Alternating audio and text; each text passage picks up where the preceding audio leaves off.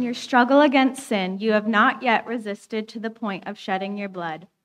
And have you completely forgotten this word of encouragement that addresses you as a father addresses his son? It says, My son, do not make light of the Lord's discipline, and do not lose heart when he rebukes you, because the Lord disciplines the one he loves, and he chastens everyone he accepts as a son. Endure hardship as discipline. God is treating you as his children. For what children are not disciplined by their father? If you are not disciplined, and everyone undergoes discipline, then you are not legitimate, not true sons and daughters at all. Moreover, we've all had human fathers who disciplined us, and we respected them for it. How much more should we submit to the Father of spirits and live? They disciplined us for a little while as they thought best, but God disciplines us for our good, in order that we may share in his holiness. No discipline seems pleasant at the time, but painful. Later on, however, it produces a harvest of righteousness and peace for those who have been trained by it. Therefore, strengthen your feeble arms and weak knees. Make level paths for your feet, so that the lame may not be disabled, but rather healed. The word of the Lord. Thanks be to God. You may be seated. Thank you, Joy.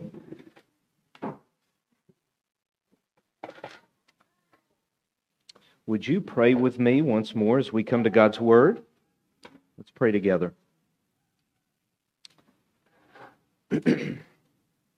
Father, we pause again before you.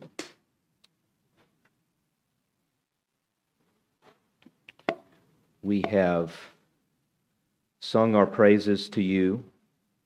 We have prayed to you and lifted up our hearts. We have brought our offerings in worship to you. We've heard your word read. And now, Lord, we open our hearts as we come to the preaching of your word. That somehow, in the power of your Spirit, you use to transform us.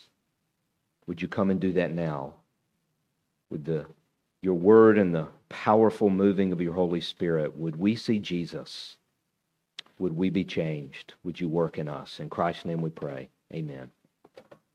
So, a question to get us started here uh, kids and young people. Um, what do you think? So, in this passage, we're talking about this concept of discipline. What do you think of when you hear that word discipline? What comes to mind?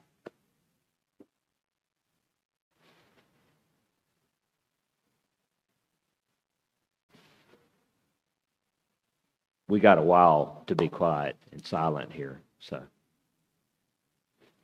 Anything? Yes, Levi, thank you for helping us all. Isn't silence hard? We're not used to silence. Thank you, Levi. Go ahead. What? Loss. Okay. All right. Fantastic. All right. Discipline, loss. Okay. Like what? Okay, like giving up stuff? Oh, okay, okay. I'm sorry. Thank you, Sarah, for trying to help me. I was struggling there. Yes, over here. Yeah, Ames. Yes, there we go. We have an honest person in the room. I like it. That was the answer I was looking for and thinking of. We're talking about spankings, right? You know, when I was a young person, that's definitely what I thought of whenever I heard discipline. I thought of punishment. And the most vivid picture of discipline and punishment I have in my life kind of takes me back to school, actually, back to middle school. And we had this principal in middle school because, you know, usually the principal's the guy who dishes out the discipline and punishment, right? So we had this principal in middle school. His name was Sunny Day. And to be with him was not a sunny day, it was rough. And I've told my kids just this legend of Sunny Day, but he, he was a Vietnam veteran. He was big, and I had never seen him smile in my life. And he could just give you this look and he just walked the halls and just kind of ruled with an iron fist. I mean, he was a disciplinarian. And he kind of had this legend around him. I mean, you know, this kids would kind of tell these different stories. Now, this was back in the day where you could actually paddle. I've told my kids this story, like, you know, way back in my day, you know, you could get paddled at school. And my kids were like, What? Are you kidding? Yes. Like it happened all the time. You, I remember being in class and you could hear whap, whap, and it just sent waves of fear throughout the school, right? But there was this legend about Sunny Day. I mean, he, he had a paddle that many of us had seen, but the legend was he had another paddle, a special paddle that was only broken out for special cases. And it was the legend of the paddle with the holes in it. You know, have you know of that legend as kids? I'm not I don't understand the physics around this, but somehow a paddle with holes in it, I don't know if it's more aerodynamic, so you get more speed, like bat speed on it, or if some way that the dispersion of the holes intensifies pain somehow as it strikes the rear end. I'm not sure of the physics, but it was the thing of legend. And he knew how to paddle, and he had a swing on him. And I can remember one time, I can't remember what I did, but I found myself in the principal's office. And I am nervous as can be, and I'm trying not to show it. And I'm sitting across from him. He's sitting behind his desk, and he had this look. I mean, I was just melting right there. And he pulls out his drawer, gets his paddle out, and starts twisting it like that right there. Says, So, Mr. Garmany, let's talk. I'm like, I'm sorry. I'll never do it again.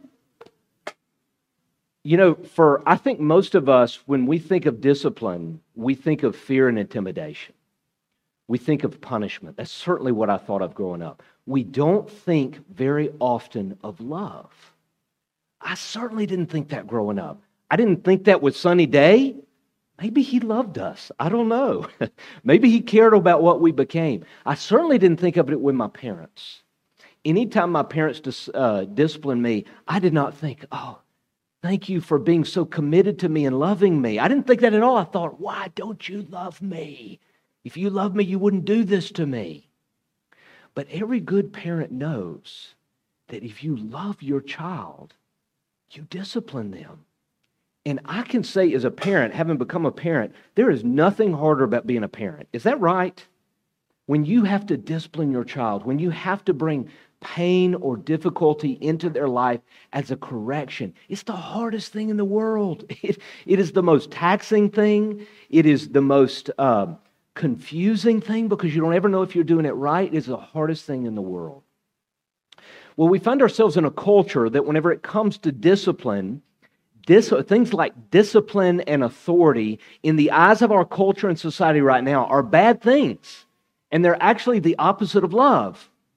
You know, as our culture uh, looks at love and is constantly sending us these messages about what love looks like, love is something that looks like tolerance.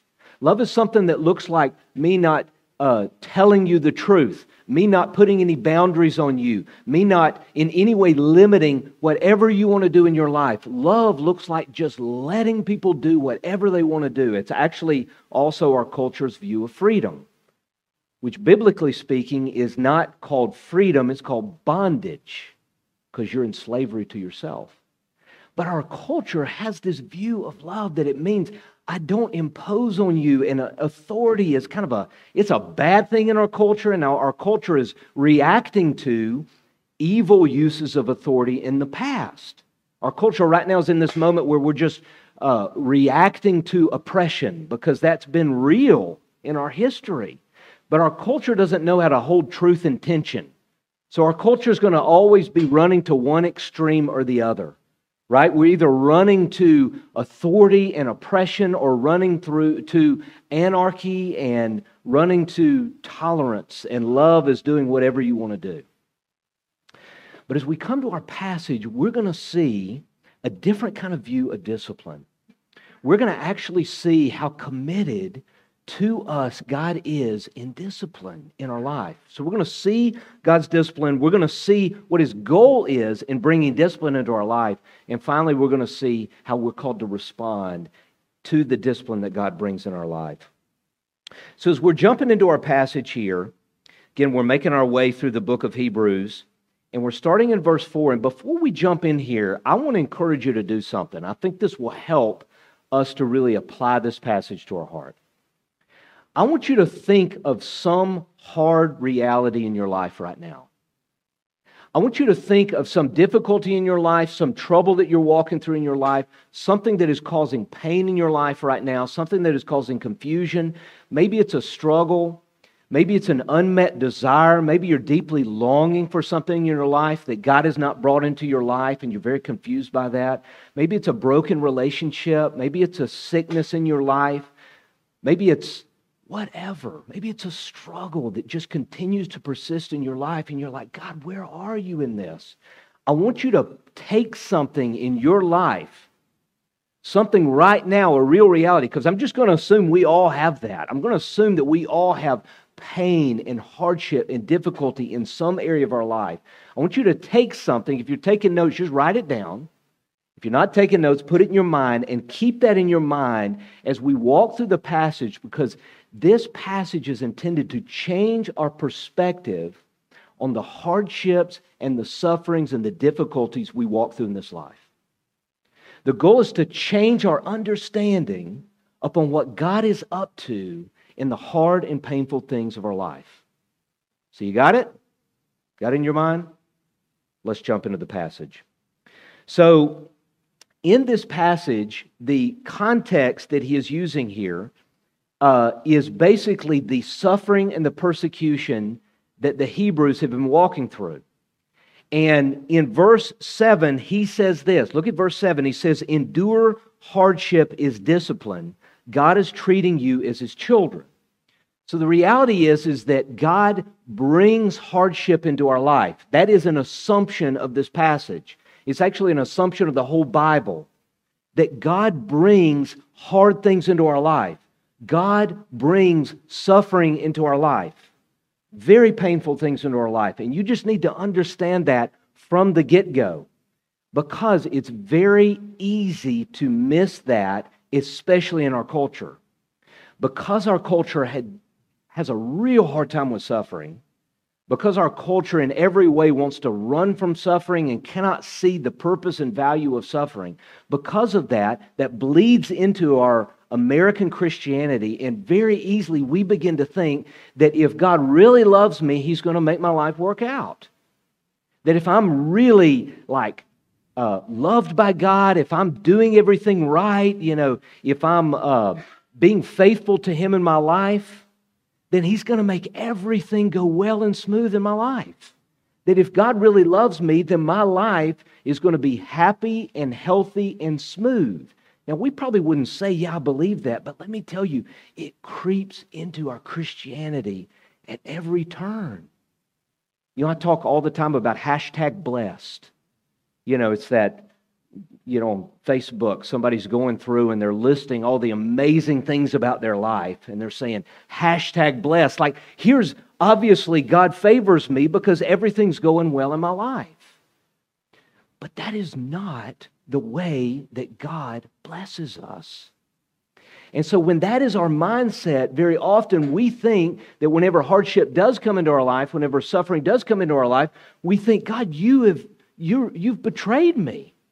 You're not holding up your end of the bargain. You don't love me. You've forgotten me. It's so easy in the face of hardship in our life to think that. To think, where are you, God?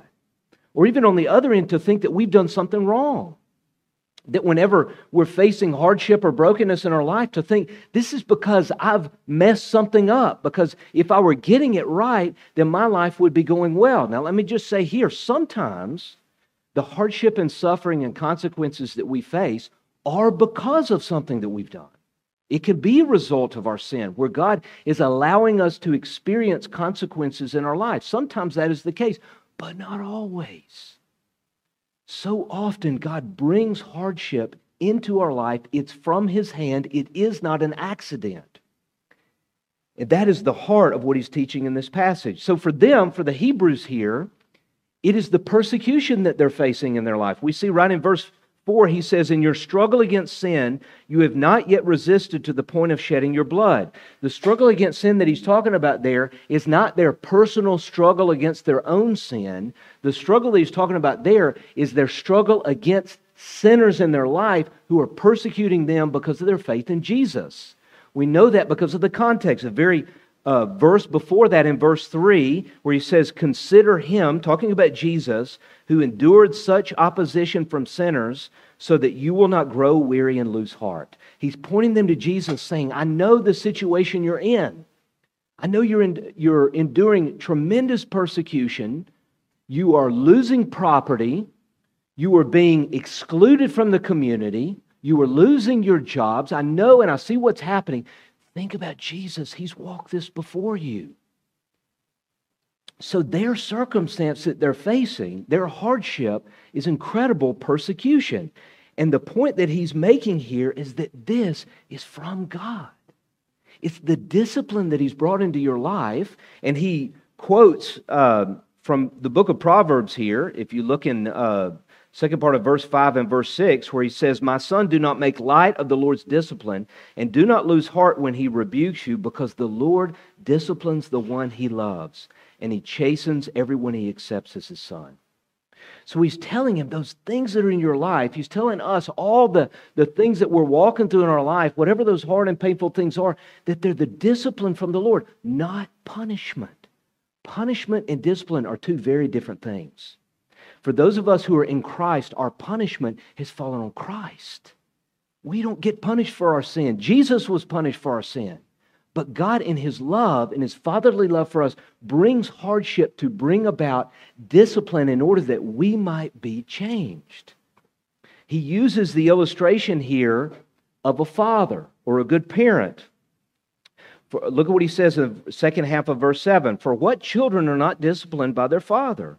If you are not disciplined, and everyone undergoes discipline, then you are not legitimate, then you are Ill, uh, not legitimate, not true sons and daughters at all. So the reality there that he's saying here is that whenever you experience hardship in your life, whenever you're experiencing discipline, it's not a sign that God doesn't love you, it's actually a sign that he does.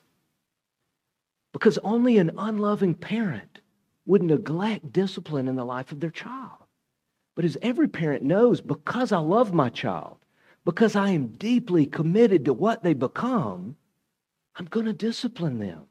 I'm going to bring hard things into their life because I know that through the hardship, they're changed and formed through the difficulty that we bring into their life. It's going to, it's going to form their character, it's going to open their eyes. So it's actually a sign of God's love in our life. And this is how God grows us. So here's the question What is God's ultimate goal in the hardship and discipline that He brings into our life? What is God up to and after in our life? Now look at verse 11, where He says this No discipline seems pleasant at the time, but painful. That's the reality. The hard things that God brings into our life are not pleasant. They are hard. They are difficult. They are bitter. Some of us are walking through incredibly painful things that we don't understand. Some of us are enduring unmet desires in our life that we have been longing for and praying for for so long. And we're like, God, where are you? Do you see me? It is incredibly painful. But here's what he says later on, however, it produces a harvest of righteousness and peace for those who've been trained by it. Now, the word here for trained is a Greek word called gymnazo. It's actually the root that we get gymnasium. So he's using, he's staying with that sports metaphor. You remember last week we talked about this race that he talks about the Christian life as a race. It's actually he's using that kind of metaphor and imagery throughout the entire passage. And so the discipline that God brings into our life is like his gym. You know, if you've ever been to the gym, what happens in a gym? Pain right? That's why you're there. You're undergoing pain. You're working out. You know, I've shared, you know, doing CrossFit, the goal of CrossFit is pain and suffering. In fact, we call it the fellowship of shared suffering. It's the entire goal. It's like the joke you walk in and you're like, what is the pain going to be today? So, why would we do that? Why would you go to the gym? Why would you work out? Why would you bring hardship into your life? And it's obvious, right? Because we know what it produces. We know that through the pain that we endure, it's going to bring health into my life. It's going to bring strength into my life. Unless I'm broken down, I'm never going to grow. Unless my muscles are challenged and brought to a place of fatigue, they're never going to grow and expand. He's using that metaphor to say suffering and hardship and difficult circumstances and unmet desires. All of these things are God's gem. It's how He grows us. And He is committed not to the pain that's happening now, but to that future harvest that's coming. That's God's commitment. That's His ultimate goal because he knows that later on, through the things that we're walking through, as incredibly painful as they are, God is going to bring a harvest in our life. That's what pain does. Have you experienced this in your life? You know, I have not grown spiritually in the easy times of my life. I've not grown in those times where, like, everything's just going smoothly. Oh, I wish it were that way. When have you grown most? Is it not the times where you have walking through things that have brought you to the end of yourself. Times where you have been in such a furnace that all the impurity of your heart has just come up to the surface. You know, that's a part of what, what hardship does in our life. It just brings the worst of you out. Now, what's happening there? All that was in there, it didn't cause it. It's bringing it out so that it can be exposed and transformed. Suffering in our life is God's loving way of transforming our hearts. Look at what he says in verse 9. The ultimate goal is here of what God is after in our lives. Moreover, we have all had human fathers who discipline us, and we respected them for it. Sometimes, right, in our best moments when, when our parents disciplined us, we respected them because we knew you know better and you're bringing something good in my life. He's making a comparison here. We have a father who is perfect. You know, his earthly parents, we're imperfect. We're going to get it wrong. We're, we're going we're going to discipline in anger. We're going to discipline out of control. We're going to mess up. I mess up all the time.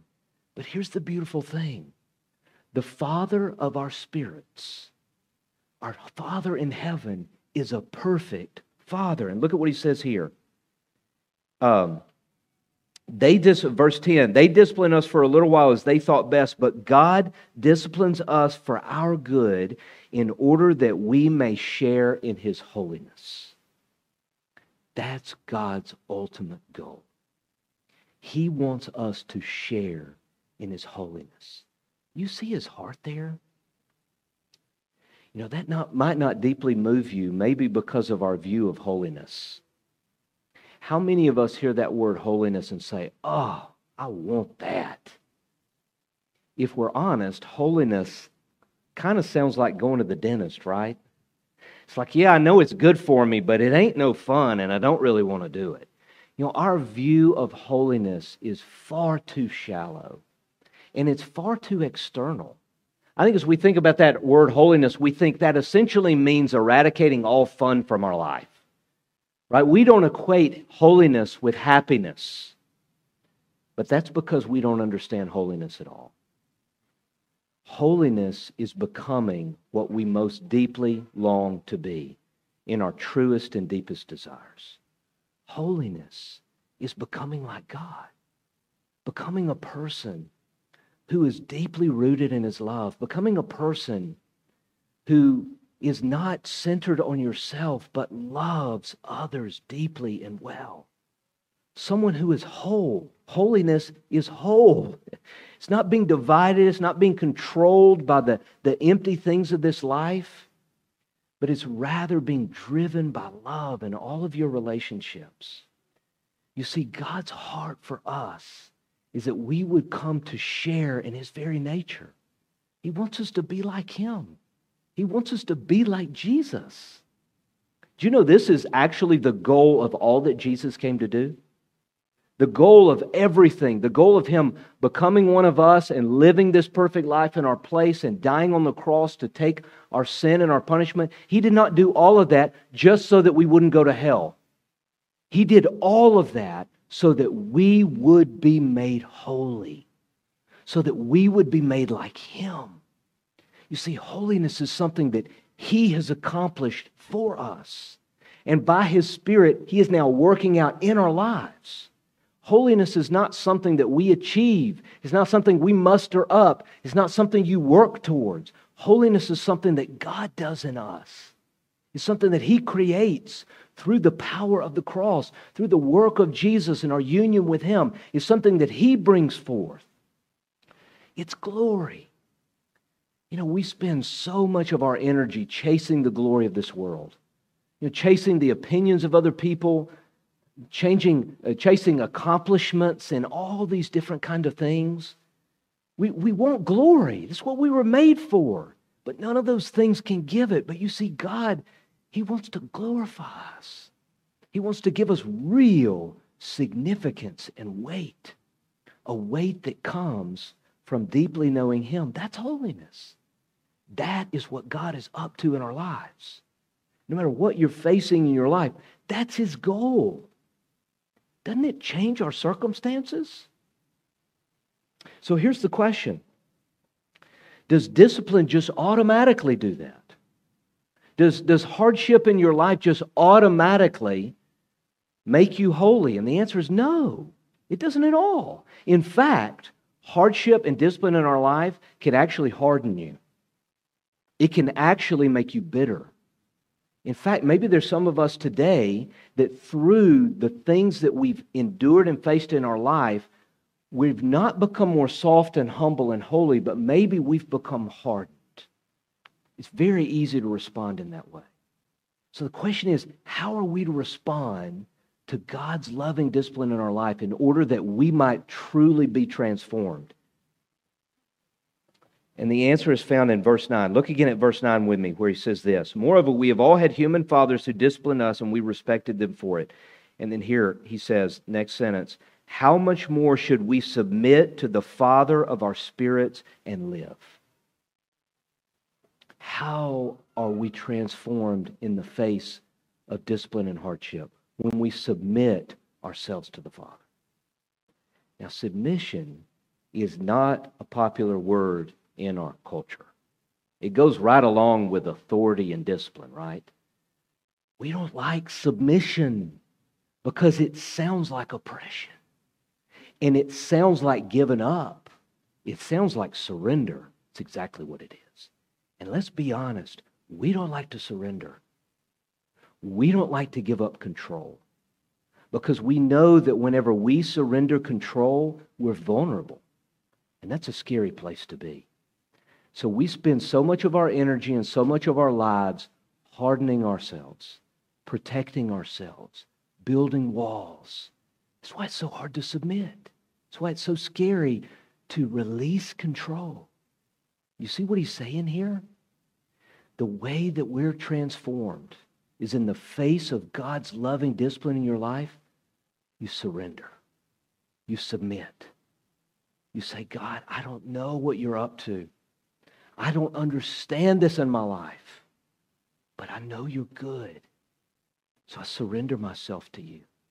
What do you, what do you want? So I surrender my life to you. I surrender my future to you. I surrender my relationships to you. I surrender my money to you. I surrender my whole life to you. Submission is the essence of our response to God. It's an act of worship, and it is how we are transformed. Let me give you an illustration here. A number of years ago, uh, I was on staff with a campus ministry, uh, actually at University of Georgia, and after my first year on staff with this campus ministry, I, I had an opportunity to lead a team of college students to Russia, to the middle of nowhere in Russia, for an entire summer for a mission trip. And we were going to a place where very few people had ever met an American at all. And it was a very exciting trip, and you know, I, I was just out of college myself, and, and I have these college students, and I remember we're getting ready to go, and we're at the airport. And these parents, I can't even imagine this now. These parents were insane. But these parents gave their kids to me. I was a kid myself. And I remember one parent looking at me in the eye, and she said, You better bring my daughter home. And I was just like, Oh my gosh. Like the weight of it just hit me. You know, it went from an adventure to like an incredible burden. I thought, Oh my gosh, I don't know if I'm up to this. So I began to be very anxious, like, oh, all this thing is up to me, which is kind of my MO and how I operate. So here we go. We're getting ready to go. I'm walking through the airport with this, and I'm I'm counting people every five minutes and all this stuff. And we get on a plane in Atlanta and we land in New York. And then from New York, we were going to fly to Moscow, Russia. And so we're getting ready to board the plane, and one of the girls on my team says, Oh my gosh, I've lost my passport and in her passport was a Russian visa. And I'm like, oh, but despite all of my efforts to control everything about this trip, right at the very beginning, it's all falling apart. So I, we, we, it was like a moment of crisis. I'm like, what do I do? So what I decided to do was send the team ahead, send all the rest of the team ahead, and I stayed back with her. And with four days in New York, we tried to get a new passport and visa which if you've ever done that before, you know it takes about four months to do that.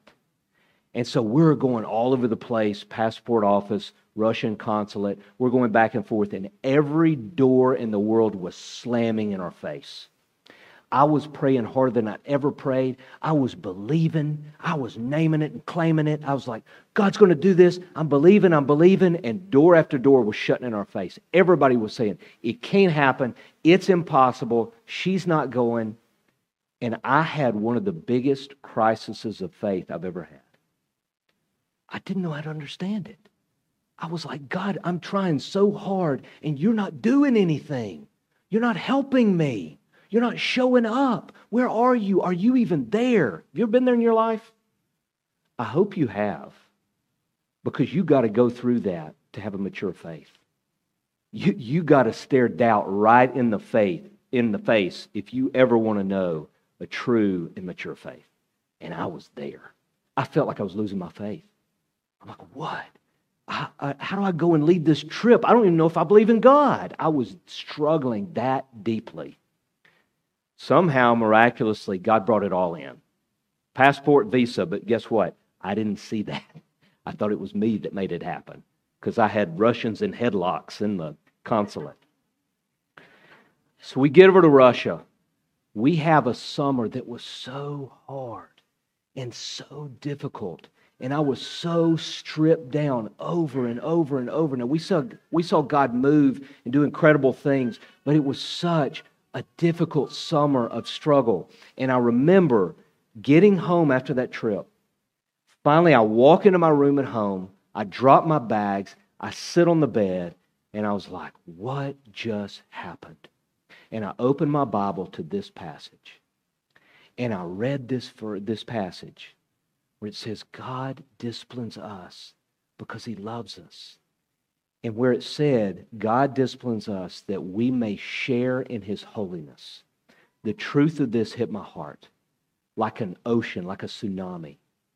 I, my heart got so in touch with, like, oh, God, you did all of this for me.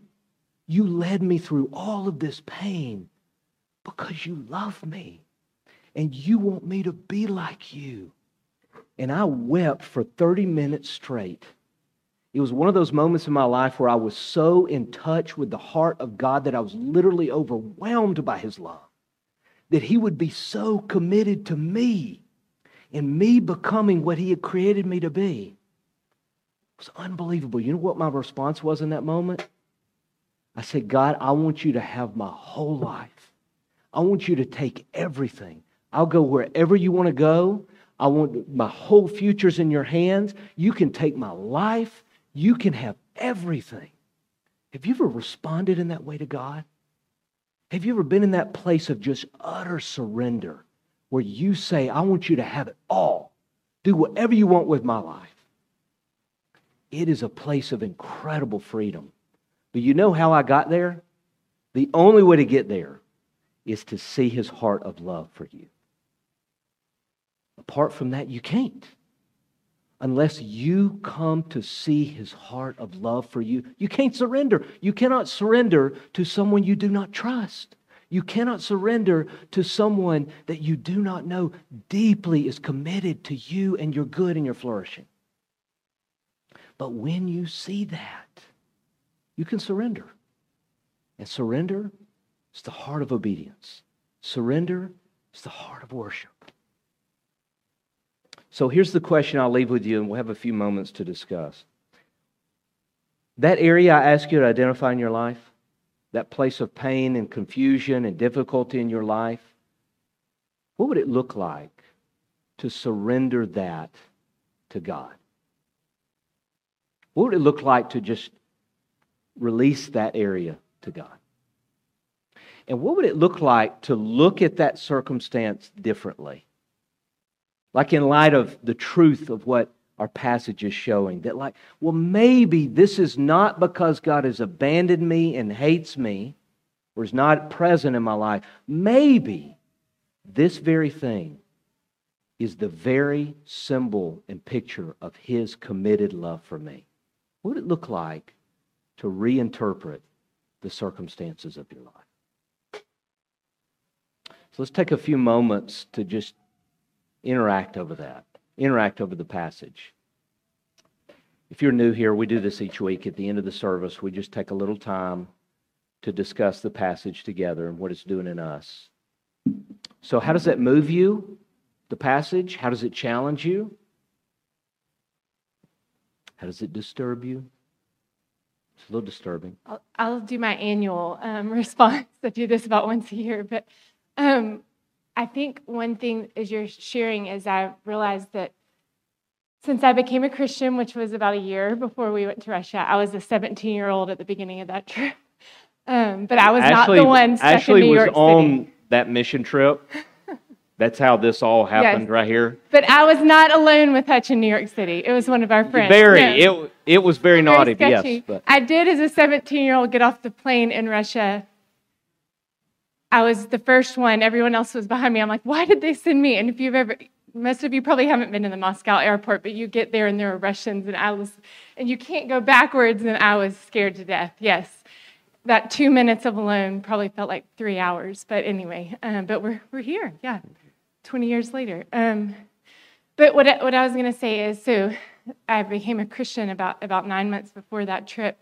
Really started walking with the Lord, and I think for the next, gosh, 10, maybe 15 years, maybe until this year. I think God's done so much in our lives this year. But um, I really thought that I'd heard brokenness, like we're broken since the very beginning. Like we are broken, sinful people, um, but the Lord loves us and He's committed to us. But I thought what that meant was that Christianity was a total self improvement project. I think I spent at least the first decade and a half of becoming a Christian just in all my self improvement projects. Um, not submitting to the Lord, really just in independence, trying to get better. I mean, I think it was just like 10 ways to be a better mom or 10 ways to read your Bible more, just, just tons of self improvement projects. And um, slowly, as the Lord has drawn me near and near to his heart, as I've seen that I fully can trust his heart of love towards me, I think I've seen that growing um, really looks a lot more messy, a lot more raw. You feel a lot more weak, a lot more like, I don't know what's going on.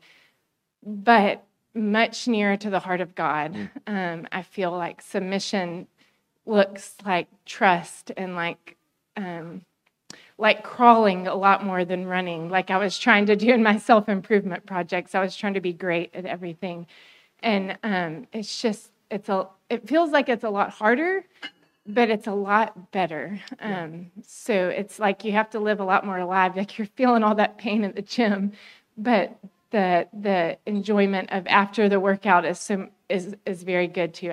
I'm probably using your um, example wrong, but anyway, I think just moving from Christianity being self improvement, improving, getting better, to actually becoming more weak, becoming more raw, really being like coming as a child to your father and trusting his heart. Um, it's been really glorious in the fact that I think it's opened my heart to love people more than I ever have. Um, and, and real love, not trying to love them to be a good Christian, but really seeing and loving people. So, Yeah. yeah, my annual response. Ashley, thank you. And I think that is really profound what she's saying that it's so easy for us to think Christianity is a self improvement project. And honestly, I think we would prefer it to be so. Because if I'm about self improvement, I'm getting better in my own strength, and I don't have to get broken to do that. And what I see most believers and what I've seen in my life, I've struggled with this all of my Christian life. I'm still struggling with it. But I prefer to do that way. I prefer to do Christianity that way than in the midst of hard things and brokenness, submitting my heart to the Father. Like, I, as I look and interact with most of us and with myself, I see most of us are just trying to avoid that at all costs. We're trying to avoid brokenness. We're trying to look like we got it together to each other and to God. And we're trying so hard. We're on lockdown with our pain, right? And what we don't understand is that our pain is the doorway to transformation. But we're on lockdown, right? Because if I let my pain out, if I face my brokenness, I'm out of control. We're terrified of being out of control. But what I think we got to understand is that is the way to freedom. It's the way to the heart of the Father. Is letting go and surrendering to his love. It takes a lot of courage to do that. But it's so worth it.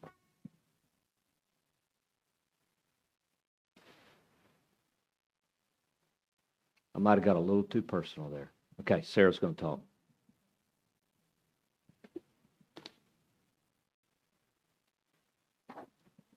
I think that I can I understand like okay you have to surrender and come to that place but I feel like I try to do that sometimes but it's not real and I I can convince myself sometimes that it is and I really think that it is but then it's not still Yeah. so can you tell me how to do that Yes, no, I really appreciate that because I think it, it helps with the clarification.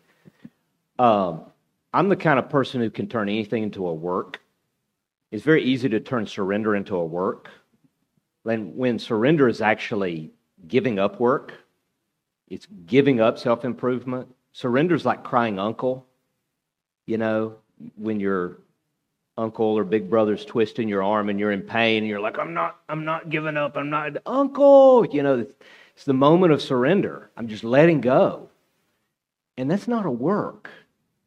And to get there to that, because it's not something I can do, I especially, I, I cannot do it when my heart does not feel safe and loved by God. You just can't do it. So you, you cannot surrender apart from deeply knowing God's love and care for you. You cannot do it apart from knowing his heart. So really we got to pursue that. And the more deeply we, we feel secure and loved by him, because that's the gospel, you know? The gospel is, I mean, we could not be more loved. We could not be more secure. I mean, he has given his precious son for you. Like, so that's done. So we just, we've got to know that in our heart. We know it here, we got to know it in our heart. But the more deeply we become convinced of his heart and his love, it frees you to surrender. Because you're, you're surrendering to the one who loves you more than you can imagine. Does that make sense? So sometimes I'll try to do surrender apart from knowing his love. And it's just a work, it's just something I'm supposed to do.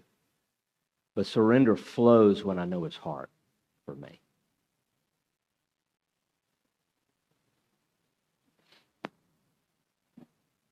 Feel like you were saying um, when I do get in touch with God's love and God's heart for me, like they don't, you can't but surrender in that moment, Yeah. and you want to because it's beautiful. and You see that He really does love you.